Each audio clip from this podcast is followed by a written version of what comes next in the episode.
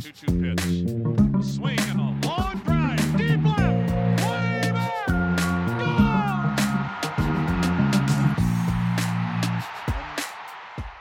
What's up, everybody? Welcome to another episode of the Baseball America podcast. I am Carlos Collazo, today hosting an organization talent rankings podcast with my man Kyle Glaser. Kyle, what's going on?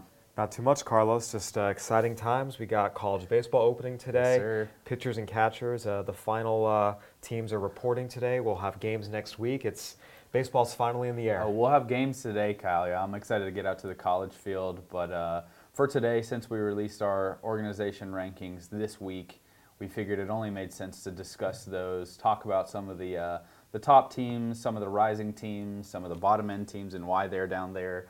Uh, really, just do the full conversation of it. So before we get into it, let me just let you kind of talk about how we come up with our organization talent rankings. Obviously, this is something that's kind of a year long process as we're talking to scouts and watching players and kind of identifying prospects for the handbook, compiling that, compiling all the grades. But can you kind of just give the listeners a sense of how these organization rankings come into play? Sure. So when you get your Baseball America prospect handbooks, you'll see that each player comes with a grade and a risk associated with that grade. Mm-hmm.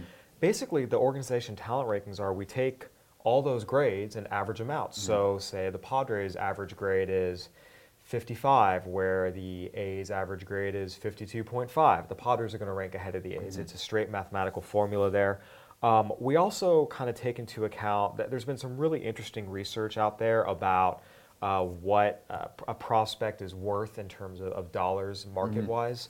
And whether you agree with the valuations or not, that a, a prospect who's a potential 65 grade prospect is worth X millions of dollars, what you can agree with is, is it's another way to kind of value these players Yeah. and stack them up. So we, we take the handbook average grades. We also look a little bit at some of those valuations, taking some research done by, by some really brilliant people out there, and kind of mesh them together and come up with a final list. And really, the org talent rankings are, are what that order is. Yeah. We will move one or two teams around maybe a little bit. For example, if Mm-hmm. such and such team's prospect valuations come out to say a number that's 200 and another team's is at 198, Mm-hmm. and we feel like just using some of our prospect knowledge and, and the scouting reports that we have, we feel like the team with 198 actually probably is the better farm system. We might move that around, but you won't see us really moving around teams where there's, you know, a very significant uh, difference in the valuations. So at the end of the day, it's kind of a, a mix of, of all the different factors, but we really do try and keep it to kind of this straight math because at the end of the day, you know, that's what we're trying to do is get the grades right on these players through year, a year, years in some cases, but easily one year uh, of just talking to scouts, and at the end of the day, using those grades to, to really be the basis of these organization talent rankings. Yeah, how would you say risk is factored into these rankings? And do you think the BA grades themselves do a nice job of kind of uh, putting that risk in the, the area it needs to be? Is there any extra risk factor kind of uh, taken into account after the fact when we're kind of lining up these uh, org rankings, or is it kind of done before we even get to that point? It's it's kind of done before we even get to that point, assessing Yeah. each individual player's risk. Now, there's obviously times where, when again, if you get your Baseball America Prospect Handbook, you'll see we have uh, a couple different gradations of risk: low, medium, high, very high, extreme. Yeah. Each of those has a certain effect on a player's overall grade in terms of what that final number is. Mm-hmm. But uh, at the end of the day, we really factored in there. And, and look, there are cases where you look at the A system, for example, and this was more the case last year, but it is the case this year too. Mm-hmm. There's a lot of guys with some very scary injury histories in there. So even though there's talent, mm-hmm. there's a lot of extreme risks in there, but that's baked into the handbook Yeah. rankings, and that's where we draw the okay, they're a little lower on the org talent rankings than maybe some of the names might make you think they would be just based on looking at And it. And then, kind of my last question with this is how do you, just weighting pitchers and hitters. Obviously, JJ's talked about this plenty. I'm sure you've talked about this as well. Just the the hitters seem to hit more. Pitchers a lot more risky. Obviously, anything can happen. They get injured. They never come back. They're not the same. It changes things. So is that weighted into this at all? Uh, Again, it's it's weighted into the prospect handbook where okay, say we have a system of you know take the Padres system for example, where there are a lot of really really really good arms. Yeah. But knowing just the history of that, we still ran up three position players in their top 4 just because the end of the day, there's a higher likelihood of the hitters, you know, having the careers they can. So it's baked into that, and everything is Okay. f- taken from there into the org talent rankings. Awesome.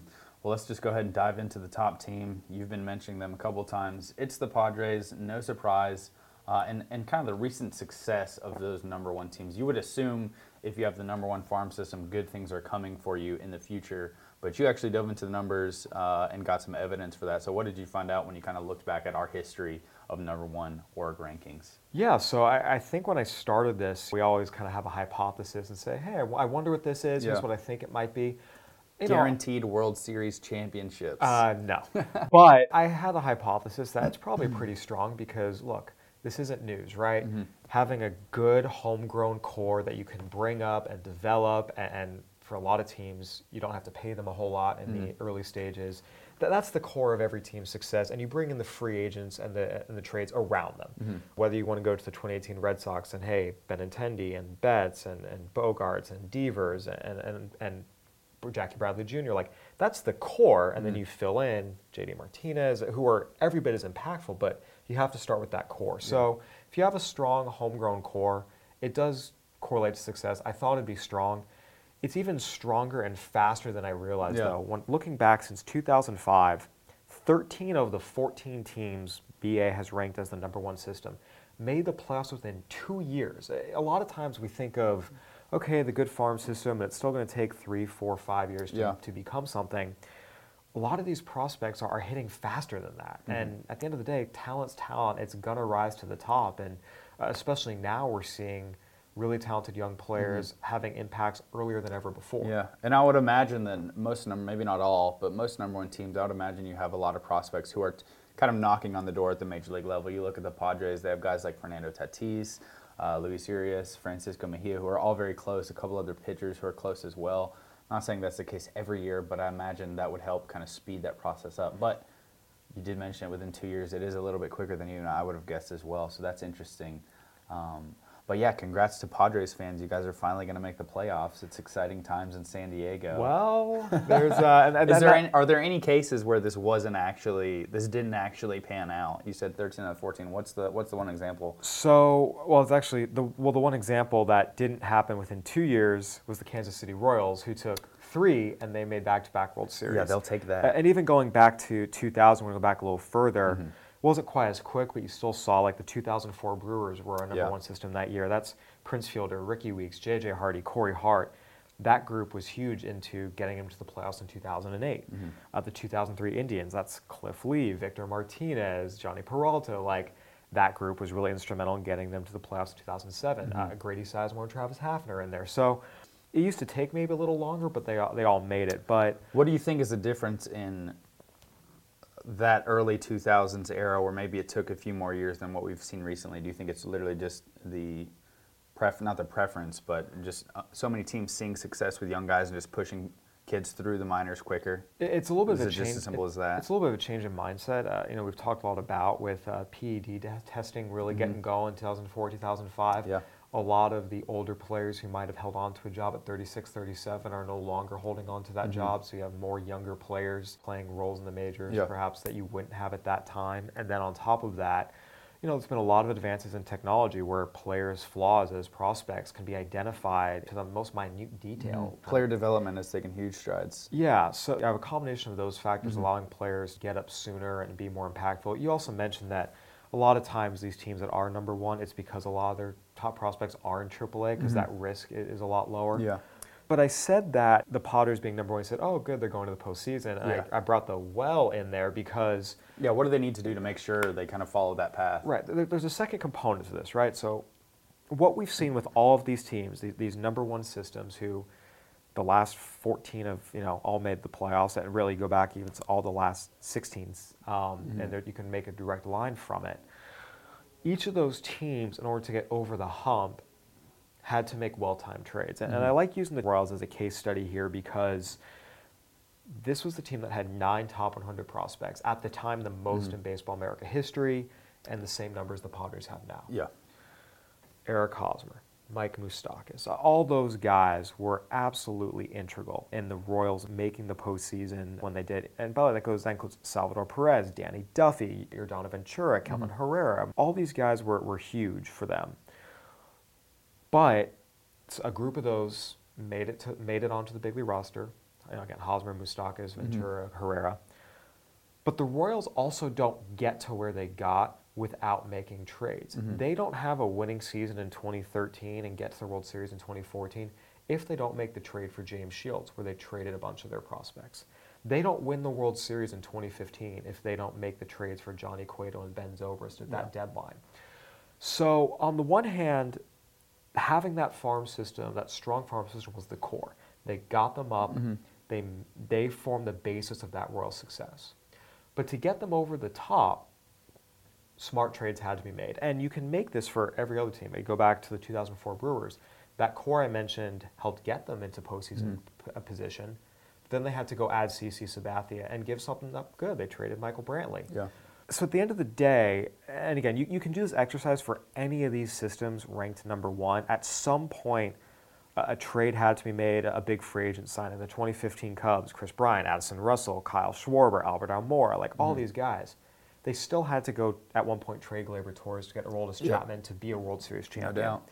So, we've so heard rumors this week of AJ Preller meeting with Manny Machado a couple of times. They were in the running for JT Realmuto. It definitely sounds like they're trying to make that big addition outside of their farm system. So yeah, I, I, it'll be interesting to see what they actually end up doing. Yeah, so that will be the key here. But I would say that the Padres, by virtue of being number one, are in the best position they've been in as a franchise in some time. And at the end of the day, that's all you can do. Yeah. Put your team in the best position to then go add those final pieces. And now that's going to be the next step Mm-hmm. for the Padres to actually follow their predecessors' footsteps and not be the team that breaks the streak. Yeah, no doubt. Well, we talk about the Padres. Uh, the number two team on this list also has nine top 100 prospects: Wander Franco, Brent Honeywell, Brendan McKay, and you go on and on down the list. I'm a really big fan of Matthew Liberatore, uh, among other players they have in their system. Was there any debate at all about Padres versus Rays, or even another team that maybe doesn't have as many guys in the top 100, but maybe some more impact, like the Blue Jays, obviously with the top prospect in baseball? Was there any debate on who was the number one team? Was it close at all? How would you describe that gap from one even down to two or three? It really wasn't that close. And part of what separates the Padres, you mentioned the Rays also having nine top 100 prospects. Mm-hmm. You could say, oh, 9 9, it would have been close. What separates the Padres is when you get into that mm-hmm. prospect numbers 10 through 20, mm-hmm. 20 through 30, the Padres just blow the Rays away. And that's true with the Blue Jays, that's true with the Braves, mm-hmm. that's true with the White Sox, all these other teams that have really good systems. So, It's very impressive depth once you get further and further down the list. and we talk about there's no such thing as a surefire prospect. All these guys, everyone has a chance for something to go wrong, but you can mitigate that by sheer force of numbers. Mm-hmm. Some of these guys are going to hit, some are not. So, in that sense, the Padres both have as much high-end talent as any team in baseball, as, as we've talked about many, many times. As well as a pretty good guy to lead it, and Fernando Tati is a pretty good top prospect. Right, with, with, with the depth that blows everyone else away. So Mhm. that made them the number one team in our organization talent rankings. Really, without too much thought, we ran the numbers. They came out number one. We looked as like, yeah. I mean, there was really not any point. You can have the devil's advocate type conversations, but they were never really held with any level of seriousness. Yeah. So the Braves, number one in 2017, number one in 2018. Their streak of number one farm systems end here, and they slide to, all the way down to number four. So still pretty good for them. They've been in the top five for three straight, well, four straight years now, going back to 2016 when they were number three. Um, where would you say the, the like tier gradations go for these teams here? Obviously, you have the Rays and the Padres with nine. We talked about the Blue Jays. How big of a gap is the Atlanta Braves, the Houston Astros, the White Sox from these teams, or is there a huge gap in your mind? I would say that number one is number one. Mm-hmm. Two, three, four are probably all in a group together. Yeah. You could argue two through five. I, the Astros don't have the depth to match those other teams. So I would Mm-hmm. say two through four are the second tier. That's uh, the Rays, Blue Jays, and Braves. And, and again, you mentioned the Braves. They, they've dropped for the right reasons. They've successfully graduated. Ronald Acuna, Ozzie Albies, Sean Newcomb, Dansby Swanson. Like they're there for the, they've, they've Yeah. dropped for the right reasons and are still in great position. I would say then tier three is probably starting with the Astros at number five, and then you White kind of six, Twins seven. Yeah. yeah, a- and then maybe tier number four, you kind of get into that Reds, Dodgers, Cardinals group. So Okay. I'd say that's how you'd split up the top Gotcha. 10. All right, well, let's talk about risers then. Uh, obviously, we've uh, hit on the top systems here. We've talked about the Padres.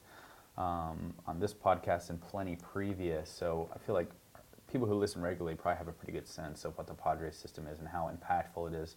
But there are a few surprising teams here.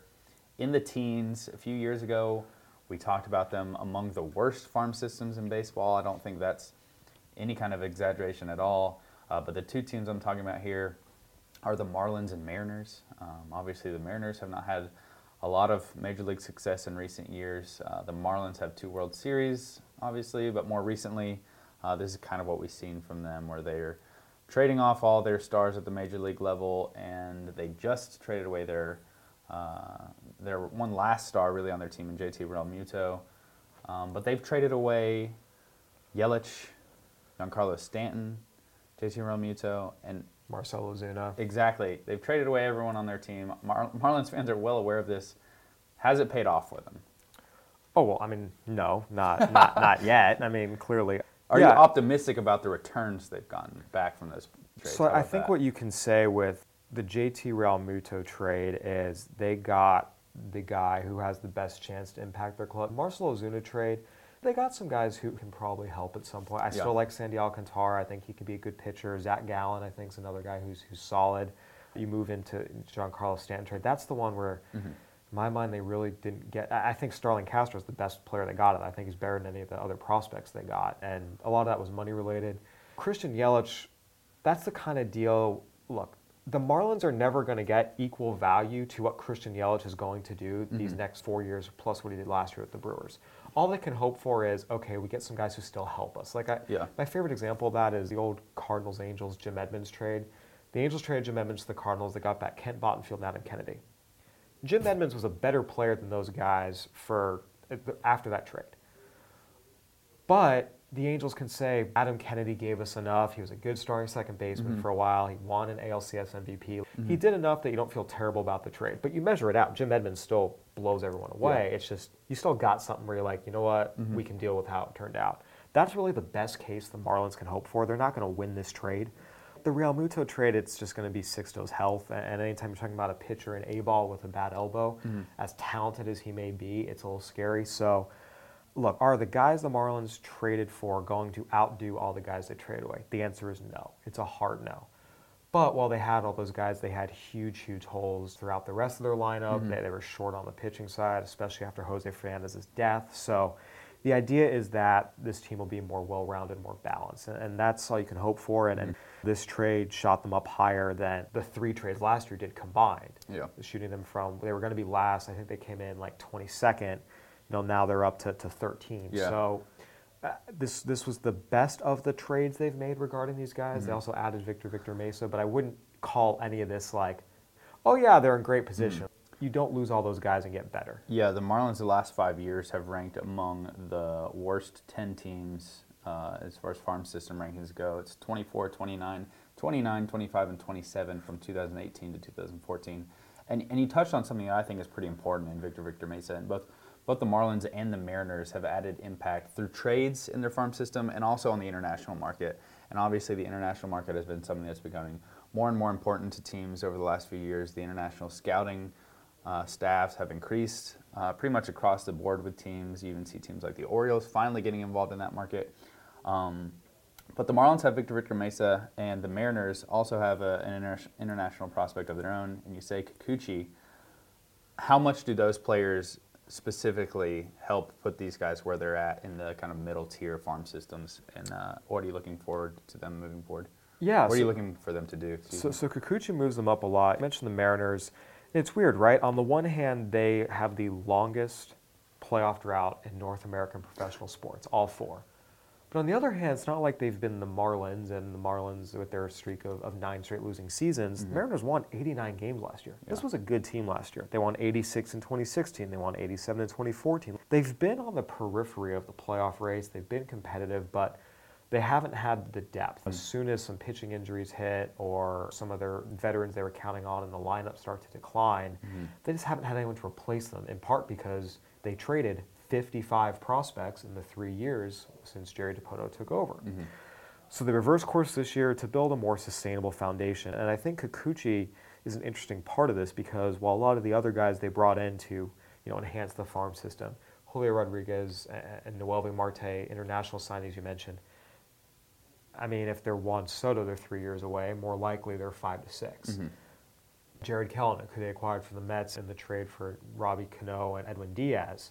Great player, high school draftee who was in rookie ball last year. Like mm-hmm. there's a, f- a few years away here. What Yusei Kikuchi does is he mitigates some, some of the risk that the Mariners had brought in in terms Okay. of improving their farm system. Japanese left-hander, and we've seen the Japanese pitching crop recently has been an incredible hit rate from Ohtani, Tanaka, Darvish, you know, even the, the mid-tier guys, the Kenta Maedas of the world. It's Yeah. been really, really good. So you bring in a, a number three caliber starter, perhaps, with he's ready to go right now. That's a huge value to your farm system. Mariners ha- were already going to make a substantial jump from 30th last year to still in that middle 10 to 20 tier this year. But adding Kikuchi bumped them up another four Okay. or five spots. Gotcha. Awesome. Are there any other teams uh, that maybe aren't the biggest risers, but are perhaps sleepers that are outside of this top 10, even top 15 range that you want to touch on? Maybe some teams that uh, have some talent in their system where they can make a jump in the next year, or you wouldn't be surprised if their farms had some impact. Sure. So I think one of the things that's important to point out, and I went back and looked at this, even the teams that are last place in these farm systems, if you go back and look with the benefit of hindsight, they all have big leaguers. Yeah. The, the Angels teams in 2013, 2014 that were last, they had CJ Cron, they had Mike Clevinger, Kole Calhoun was there, Randal Grichuk. They're everyday players still mm-hmm. there. You go back, uh, one of my favorites is that the Astros were the worst farm system 2008, 2009, and 2010, mm-hmm. three straight years. Well, in 2010, Dallas Keuchel and Jose Altuve were in those systems. It's just Altuve wasn't known yet because he was in rookie ball, um, mm-hmm. and Keuchel had just been drafted, and there wasn't a whole lot on him yet. So even these teams in the bottom group still have guys. Yeah. And so for me, two teams that jump out to me as they're in the bottom half, but there's still players here to work with, mm-hmm. including some guys that might be a little underrated, are, the Pirates at number 18 and the Rockies at number 24.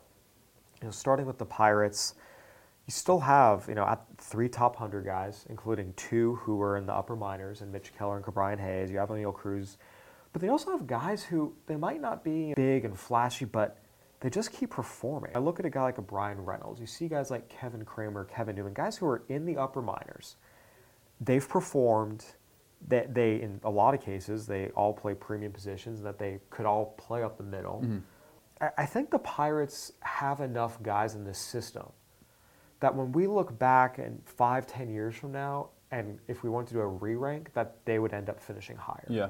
And, the other team for me is the Rockies, who the Rockies, just before you dive into them, they're a team that's gone 2016, they were ranked number 6, 17, number 10, and 2018, number 19, and now they're 24. So it seems like they're trending down, but I feel like I'm curious to hear what you think about this, but I feel like they're a team that's going down for the right reasons. They've graduated plenty of guys that are impacting their team. Right, they've made the playoffs back-to-back years, mm-hmm. first time in, po- in franchise history, and they did that with the most homegrown players on Yeah. their playoff roster of any team in baseball. So you're right, they're trending down for the right reasons. They're successfully graduating prospects to the mm-hmm. majors, which is the whole point of it. But even with that, I cover a lot of different clubs or teams all across the country, and the Rockies, to me, because I think their player development apparatus is so strong, there's a lot of other systems where I watch guys that are supposed to be guys. I'm like, mm-hmm. okay, they're good. I, I see it, but I'm not as convicted. The mm-hmm. Rockies, to me, have a lot of guys who can just play. And you mentioned the player development. I had a conversation with the scouting director a few weeks ago. I was asking him, okay, which which scouting departments are kind of worry you the most? Which do you respect the most? And the Rockies was one of the first teams that he pointed to. And I think if you look at their track record, kind of bears out with guys they hit at the top of the draft and even further down into these rounds that they've drafted, taken the talent, and then successfully groomed that talent and developed it to the major league. You've got Brendan Rodgers. You had that premium prospect at the top. Mm-hmm. You have Garrett Hampson, another everyday caliber player. Yeah. Peter Lambert, who is 21 and in AAA, and, and talking to some scouts in the PCL, she was like, "Yeah, the numbers weren't great, but that's a really good arm. He's mm-hmm. coming." Grant Lavigne and Colton Welker and lower Grant Lavigne minors. had one of the best debuts of any of the 2018 draftees. And right, but both of these guys have have, the- have upside. The conviction to take a northeast bat like that at a position, first base, third base, if you think he's going to play third base, but wherever he's playing, it's a corner. So that's a lot of conviction you have in a hit tool and a New Hampshire bat, and it's paid off for them to this point. He looks pretty dang good. So, so you got those guys in the top five. Tyler Nevin just crushed in the fall league. That's a mm-hmm. real bat. And going down, Sam Hilliard is to me the perfect Rockies guy that people aren't really talking a whole lot about. He can play. One scout gave me a Brad Hawpe comp on him. That's an everyday player. Mm-hmm. Sam Hilliard will have a better major league career or projects to than a lot of these other guys who we have super high grades on, but they're in rookie ball or they're in low A where something's going to go wrong. Even down into Justin Lawrence and Reid Humphreys in the bullpen. I mean, two guys with nasty stuff, Lawrence in particular. So, to me, when I look at this, the Rockies to me are this team in that 21 to 30 Yeah. range that I think has a chance to make us look really bad in five years, where we look back and go, man. And again, part of that is because they have a lot of guys who are perceived to be not super high ceiling, Mm-hmm. and a group of guys as well who are down in the minors, but they can just play. Yeah. And I, I really, really think that they have a chance to uh, produce a, a handful of everyday Mm-hmm. players out of this current group and continue their run of player development success. Yep, no doubt. Let's continue to work our way down the list and go kind of towards the back end. We touched on the top teams, some of the middle tier teams, some of our sleeper teams, but rounding out the uh, the 30 here is the Cubs at 29 with zero top 100 prospects, and the Red Sox at 30, zero top 100 prospects. Uh, the, the one thing uh, uniting these two teams here is a recent World Series championship. So I think they'd probably be pretty happy with a bottom tier farm system ranking in exchange for that, that flag that's going to stay up for a very long time. Oh, yeah, absolutely. And again, we talk about when you're at the bottom of the organization talent rankings, there's different ways to get there. Mm-hmm. The Marlins were there because they were terrible at drafting, and even though they successfully graduated some guys, they were still finishing third, fourth, fifth every year. Mm-hmm. The Mariners were last last year, and it was because they were trading away most of their good prospects. Those are teams who get to last place the way you don't want to be in last place. Yeah. The Cubs and Red Sox, not only, I mean, in a way, their World Series pennant is their award for finishing last place. They should be stoked they're in last place Yeah. because they're in last place, these last two places, because they successfully graduated huge cores of homegrown talent for Mm-hmm. the Cubs. Kris Bryant, Javy Baez, Albert Almora, Kyle Schwarber. They acquired Addison Russell when he was a, still a Mm-hmm. prospect. He's credited to them. And we mentioned the Red Sox, Mookie Betts, Jackie Bradley, Andrew Benintendi's, Andrew Bogaerts, Rafael Devers. This is what you're supposed to do, graduate these guys. And then on top of that, once those cores were brought up successfully as they hoped to have been, they then used the rest of their prospect depth, which is pretty impressive, to make trades they needed And to make. supplement the major league team. Red Sox with Kimbrel trading Manny Margot and Logan Allen, and Javier Guerra, Carlos Asuaje to get that closer they mm-hmm. needed. Obviously, the Chris Sale trade, trading Yoel Moncada, Michael Kopech.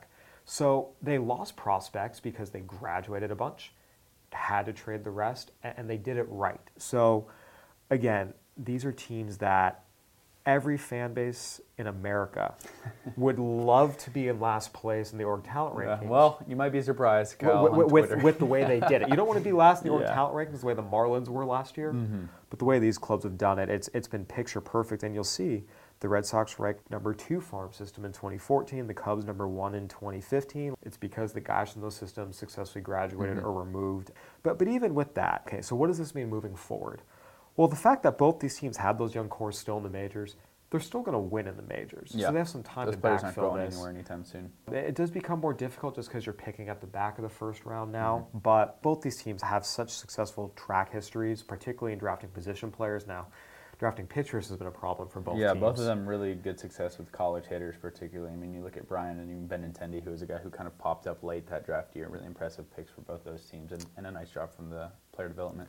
So I think that what it means moving forward, they're going to have to backfill this because at a certain point, those talent cores they currently have are going to age out, are going to get really expensive.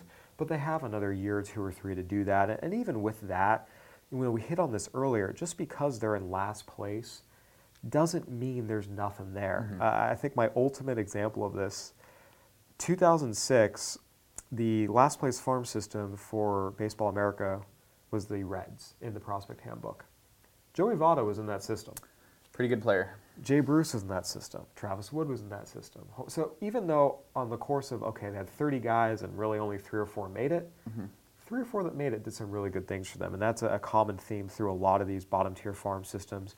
Even if you go to like the 2012 White Sox, who were a bottom num- farm system, there's no future All Stars in there, but Eduardo Escobar, Hector Santiago technically was an All Star. Mm-hmm. Addison Reed, Yolmer Sanchez, Nate Jones, like guys who could help you. There's still going to be guys from these mm-hmm. systems who eventually do something to help the big league club. Yeah. Um, Cubs still have Nico Hoerner, Miguel Amaya, and there's probably someone down in the 20s mm-hmm. who maybe is just getting his career started that's going to pop in the next few years.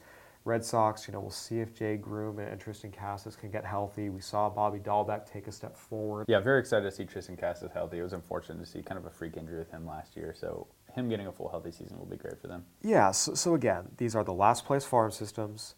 They're there for the right reasons, and it doesn't mean there's no Yeah. talent there. There's there's things to build on, and even if these guys don't pan out, those flags, those two clubs are flying, and uh, fly forever, and every team in America would take that trade in any sport. No doubt. Well, Kyle, thank you for running through these. Uh, if you want to see the full list uh, with summaries and top prospects for each of these teams, definitely check out baseballamerica.com. Kyle, is there anything else you want to plug? Anything the uh, listeners and readers should be looking forward to from you or, or just Baseball America in general? We've got the Baseball America Major League Season preview coming out shortly. Yes. Uh, spring training uh, again. Uh, every team is, is going to going to have reported uh, as of today, this recording, and we'll have actual spring training games beginning next Friday and Saturday. So uh, a week away. The MLB preview issues going to press should be on uh, newsstands early March, and you'll have everything team by team breakdowns, uh, cool milestones to look forward to, the top 20 rookies to keep an eye out Yep. for this year. Uh, it's, it's exciting times, and obviously college baseball's going on. Teddy Cahill, yourself, all our college Yeah. crew will be out at games, uh, scoping out uh, the Getting looks at weekend. the guys who are going to be impacting these uh, org rankings in the future, so that'll be great. Uh, me, you got the high school preseason All America teams coming out in that issue you just mentioned. That'll drop online here in the next few weeks. But uh, yeah, I'm just very excited that baseball is back. This slow off season, uh, at least for my purposes now, is in the past. Watching some some play on the field, that's going to be fantastic. But uh, yeah, definitely check out baseballamerica.com. Subscribe if anything that we've uh, talked about today sounds interesting to you, or you just want to check out what we have. Uh, there's plenty to offer. I can uh, assure you of that. Uh, but for Kyle, I'm Carlos Collazo. Thanks for listening, everybody. We'll see you next time.